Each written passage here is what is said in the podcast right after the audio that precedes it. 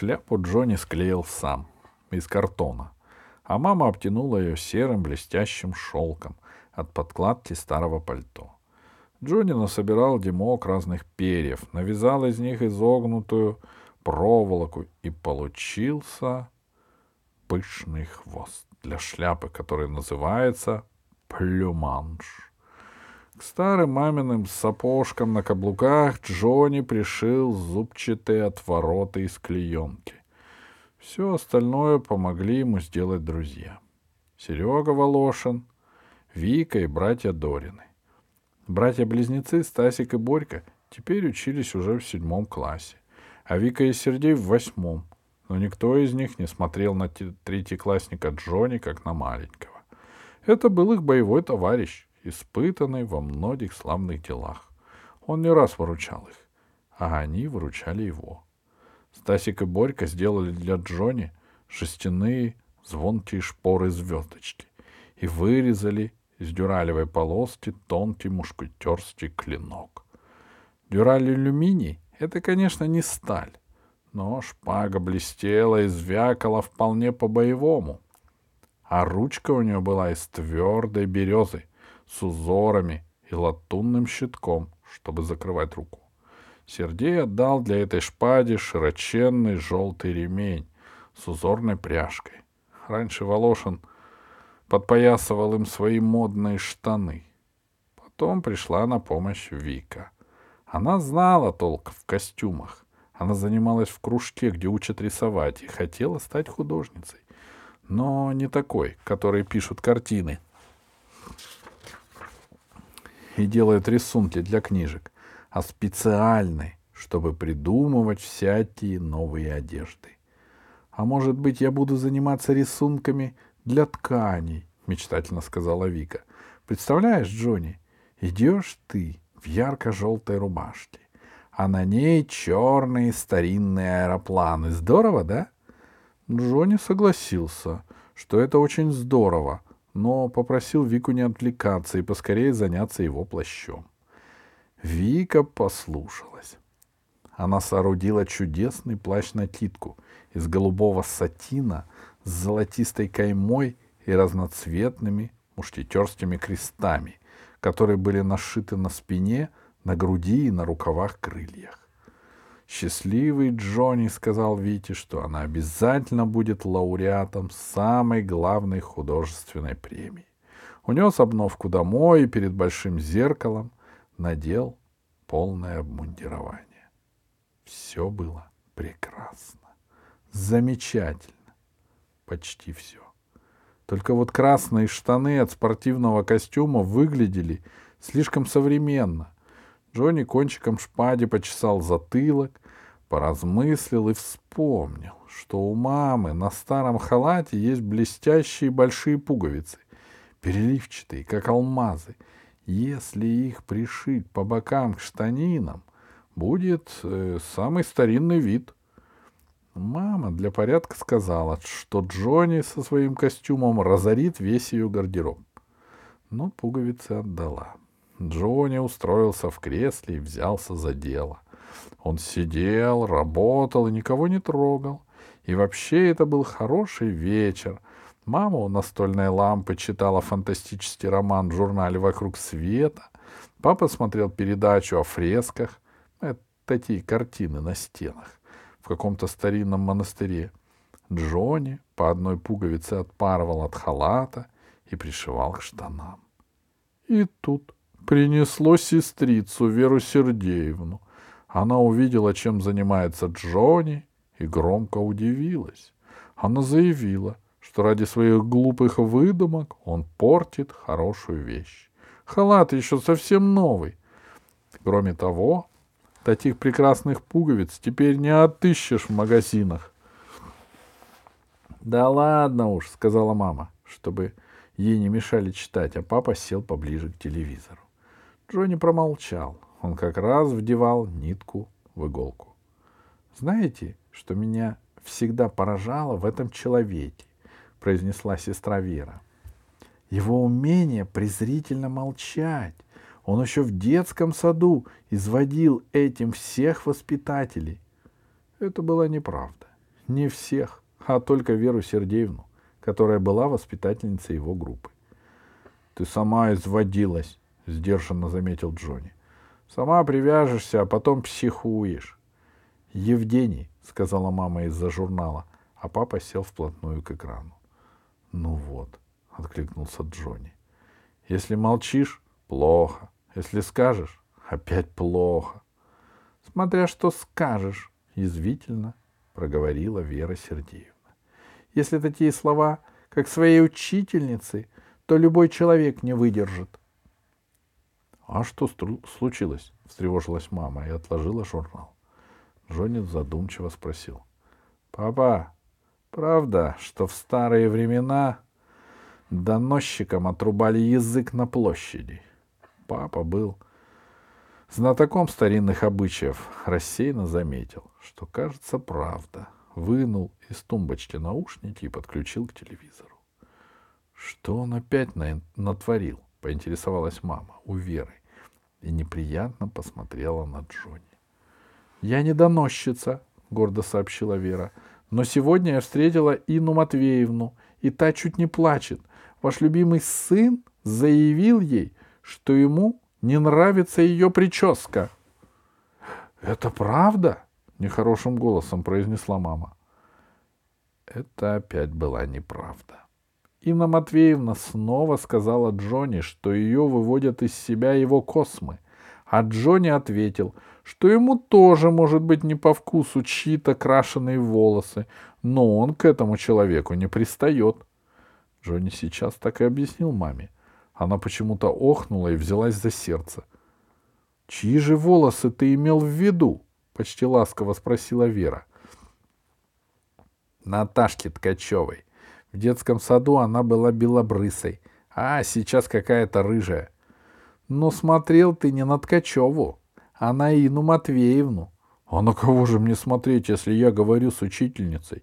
Невинно откликнулся Джонни. Ты изверг, жалобно сказала мама. За что ты так не любишь Ину Матвеевну? Я?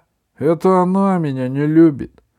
Вера опять вмешалась и заявила, что Инна Матвеевна прекрасный педагог и очень любит детей. «Детей может быть», — заметил Джонни. «Она всю жизнь мечтала быть учительницей. Я ее хорошо знаю. Мы учились од... на одном курсе». «Тогда все ясно», — сказал Джонни. «Что?» — обиделась Вера Сергеевна. «Что тебе ясно?» «Да так», — уклонился Джонни. «Просто я не знал, что вы вместе учились. Она выглядит гораздо моложе тебя». Мама перестала держаться за сердце, дотянулась и хлопнула Джонни по заросшему загривку. Это было ни капельки не больно, однако Джонни встал, отложил шитье, а потом прямой и гордый удалился в коридор. Нельзя сказать, что его душили слезы, но обида все-таки царапалась. Опять несправедливость и насилие, подумал Джонни. Оделся, вышел на улицу и зашагал знакомой дорогой. Он знал, что тихая музыка и мечты о прекрасной незнакомке успокоят его. Кроме того, у Джонни появилось предчувствие, что сегодня что-то случится. В тот вечер музыка звучала очень долго. И не только знакомая, была и разная другая — тоже очень хорошее. Потом стало тихо, и Джонни одиноко стоял у тополя и смотрел, как под фонарем кружатся бабочки-снежинки. Он много времени стоял и ждал. Потом подумал, что ждать нечего, потому что у него окоченели руки и ноги. И тогда звякнула калитка — Сердце у Джонни тоже звякнуло, а внутри стало так, словно он проглотил несколько холодных стеклянных шариков. Но зря Джонни вздрагивал. Из калитки вышла не девочка, а большой толстый мальчик, наверное, семиклассник. Сначала Джонни очень огорчился. Если говорить честно, у него даже в глазах защипало. Но он быстренько с этим справился и подумал, что надо наконец-то что-то делать. Иначе сколько еще вечеров придется торчать под тополем? Джонни мысленно подтянул воображаемые мушкетерские ботфорты и вышел на свет фонаря. — Эй, ты! — решительно сказал он мальчишке. — Ну-ка, иди сюда. Толстый незнакомец изумленно оглянулся, заметил Джонни, как слон замечает букашку в траве, пожал круглыми плечами и подошел. Джонни все еще раб... оробел, но не подал вида. — Слушай, — сказал он, — вот что. Тут одна девочка есть в шапке вот, с белым шарфом. В этом доме живет. Ее как звать? Круглое лицо мальчика было внимательным. — А тебе зачем? — Надо, значит, — хмуро откликнулся Джонни. — Дело есть. Мальчишка вдруг улыбнулся, сделался очень добродушным, но Джонни было не до этой добродушности. Он нетерпеливо ждал. — Ее зовут Катя, — сказал толстый мальчик. — Только она здесь не живет. — Как это? — оторопил Джонни. — Она же заходила, я видел. Она к нам приходила. Это моя двоюродная сестра. Врешь ты, а кто играет? Я играю. Родители заставляют. Мучение одно. Снежная сказка с хрустальными огоньками рассыпалась и погасла. Джонни сделалось холодно и очень одиноко. Он представил толстого музыканта за роялем и глянул на него с ненавистью. А тот смотрел на Джонни с пониманием и сочувствием и сказал, «Все ясно. Еще один влюбленный». В голове у Джонни взорвалась горячая граната. «Ах ты, бегемот!» — заорал он и замахнулся. А что еще оставалось делать? Конечно, это было похоже, будто кузнечик нападает на крепостную башню. Башня перехватила могучей ладонью Джонин кулак и удивилась. — Ты чё? Да ладно тебе! В нее многие влюбляются, даже шестиклассники. Джонни сник. — Пусти! — шепотом попросил он. Но мальчишка не отпустил. — А ну-ка пойдем, — сказал он со вздохом. — Куда? Погреешься. Торчишь тут без рукавиц. Джонни молча уперся. Но мальчишка ухватил его за плечи. В этом толстом парне было, видимо, столько же добродушия, сколько широты и роста. Пошли, не бойся, у меня дома никого нет. И Джонни пошел, не потому, что подчинился нажиму. Просто у него оставалась еще смутная надежда. Мальчишка сказал, что его зовут Тимофеем. Он привел Джонни в дом, вытряхнул из пальто и ботинок, усадил у большой печки. Печка была старинная, выложенная белыми блестящими плитками с разными цветами и узорами. Джонни-то тихо не видел раньше. Потом Тимофей принес фаянсовую кружку с какао. Кружка была словно родственница печки, такая же белая, блестящая, громадная очень теплая. Джонни глотал горячее какао и поглядывал по сторонам. В комнате было черное пианино, фотоувеличитель посреди стола и полки с книгами до самого потолка. Джонни тут же отметил, что хотя главные его мысли были о девочке. Тимофей эти мысли словно услышал. Сел напротив Джонни, подпер толстые щеки кулаками, словно добрая бабушка, и сказал. «Ты не расстраивайся. В нее, конечно, многие влюбляются. Да, только она внимания не обращает. Джонни стремительно покраснел и спрятал лицо за кружкой. Оттуда, из-за кружки, он спросил. Голос получился хриплый и гулкий. — А где она живет? — На песчаной, в больших домах. Новые дома на песчаной улице — это целый микрорайон. Двенадцатиэтажные корпуса, словно айсберги, нависли над деревянным городом, над его разноцветными крышами, скворечниками и тополями. Джонни в новых домах бывал множество раз. Во-первых, там жила половина ребят из его класса. Во-вторых, он любил кататься на лифтах. В-третьих, там был детский стадион. В общем, Джонни прекрасно знал эти кварталы и понимал, что найти там нужного человека не легче, чем получить книгу «Граф Монте-Кристо» в городской детской библиотеке. Но спросить точный адрес Джонни не решился. — А я тебя давно замечал, — сказал Тимофей. — Только сразу не догадался. Зачем ты там дежуришь под окнами? — Я музыку слушал, — хмуро объяснил Джонни. Тимофей смутился. — Правда? А учительница говорит, что мне медведь на ухо наступил. Джонни подумал, что если бы медведь решился на такой неосторожный поступок, то неизвестно, кому было бы хуже. — Да нет, ты ничего играешь, — утешил он Тимофея. Потом опять спрятался за кружкой, снова покраснел и спросил. — А это Катя тоже умеет играть? — Умеет, — ворчливо сказал Тимофей. — Даже на концерте выступала. Подожди. Он дотянулся до стола, приподнял увеличитель и вытащил из-под него несколько фотографий. Снимки были большие и, как сказал бы Джонин папа, вполне профессиональные. Сам снимал, со скромной гордостью объяснил Тимофей. Здорово, сказал Джонни. Но не потому, что фотографии были сделаны хорошо, а потому что незнакомая девчонка, которую звали Катя, была на них очень красивая, еще красивее, чем тогда на улице.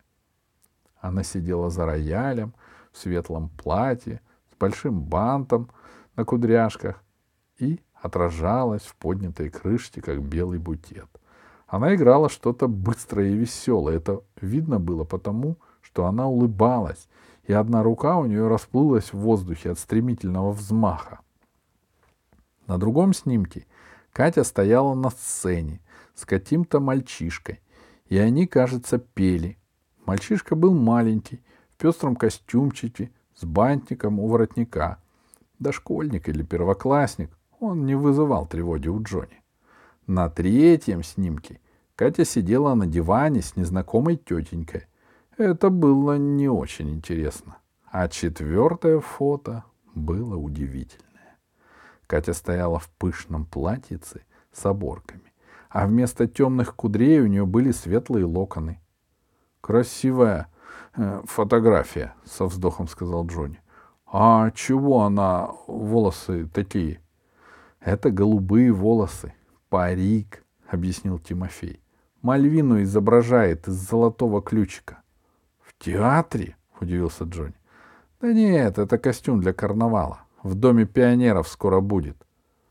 Сами понимаете, что почувствовал Джонни. Он чуть не засиял от такого известия — потому что был уверен, на празднике все обратят внимание на блестящего мушкетера, и Катя, конечно, обратит, а если Джонни получит какой-нибудь приз, тем более. Чтобы не засиять открыто, Джонни еще внимательно принялся разглядывать фотографию, и Тимофей вдруг сказал. — Ну ладно уж, бери. Да не бойся, никому не скажу. — Глупо было отказываться. Все равно Тимофей видел Джонни насквозь. К тому же он был хороший парень. Джонни честно посмотрел на нового друга и сказал «Спасибо». Потом он стал заталкивать снимок за пазуху. Но Тимофей остановил его и дал конверт от фотобумаги.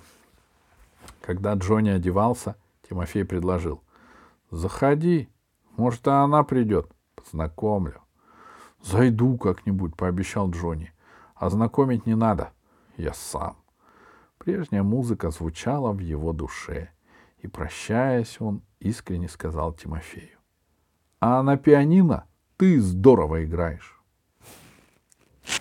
Когда Джонни вернулся домой, мама пришивала к его мушкетерским штанам последнюю пуговицу. Кажется, она чувствовала себя немного виноватой, и все же она сказала — Зря ты обидел Феру. Я? Конечно. Ты намекнул ей на возраст. Иными словами, ты назвал ее старухой. У Джонни было радостное и мирное настроение. Он хотел, чтобы всем было хорошо. Он просунул голову в комнату двоюродной сестры и сказал, «Вера, извини меня, пожалуйста. Я не хотел называть тебя старухой». И улыбнулся. Джонни умел улыбаться. Когда он это делал, Глаза его становились как маленькие золотистые полумесяцы. На щеках появлялись ямочки, и еще не выпавшие молочные зубы сияли, словно на картинке с коробочки от зубного порошка. Сразу было видно, что это милый, воспитанный, послушный и добрый ребенок. И если озорной, то самую, самую капельку. Взрослые говорили. Обаятельная улыбка. Но чаще всего это были взрослые, которые не очень хорошо знали Джонни. А Вера Сергеевна знала его хорошо. И цену его улыбки знала еще с детского сада. За этой улыбкой могло скрываться что угодно. Джонни мог улыбаться от души, но мог и обдумывать в это время планы черной мести. Именно с такой улыбкой он в декабре отдал приказ поставить вокруг Самохинского штаба зеленую дымовую завесу и двинул на штурм отряд первоклассников-добровольцев, вооруженных особым метательным снарядом. Начинка этих снарядов была глубочайшей военной тайной, которую Джонни не открыл даже директору школы. Он только дал обещание больше не применять этого оружия в уличных боях, чтобы не подвергать опасности мирное население. Забрасывать снаряд в комнату своей бывшей воспитательницы Джонни не собирался. И улыбка его была сейчас почти искренней. Но Вера сказала «Брысь отсюда!» и закрыла дверь. «Вот так», — сказал Джонни маме, — «а ты говоришь». Потом он забрался в свое кресло и взял книгу. Но читать не стал. Он стал думать о близком празднике. Он и раньше об этом думал. Но как-то приблизительно. А сейчас начал подробно. И тут в мечтах его случилась заминка. Наденет он свой героический костюм и, допустим, понравится девочке Кате, а дальше не побежит, ведь она за ним следом и не станет звать. Давай познакомимся. А сам он что может сделать? Ей не скажешь, как Тимофей. Эй, ты, иди сюда. Настроение у Джонни испортилось. Не так сильно, как раньше, но заметно. Ничего дельного он придумать не смог. Потом Джонни захотел спать и решил, что придумает утром.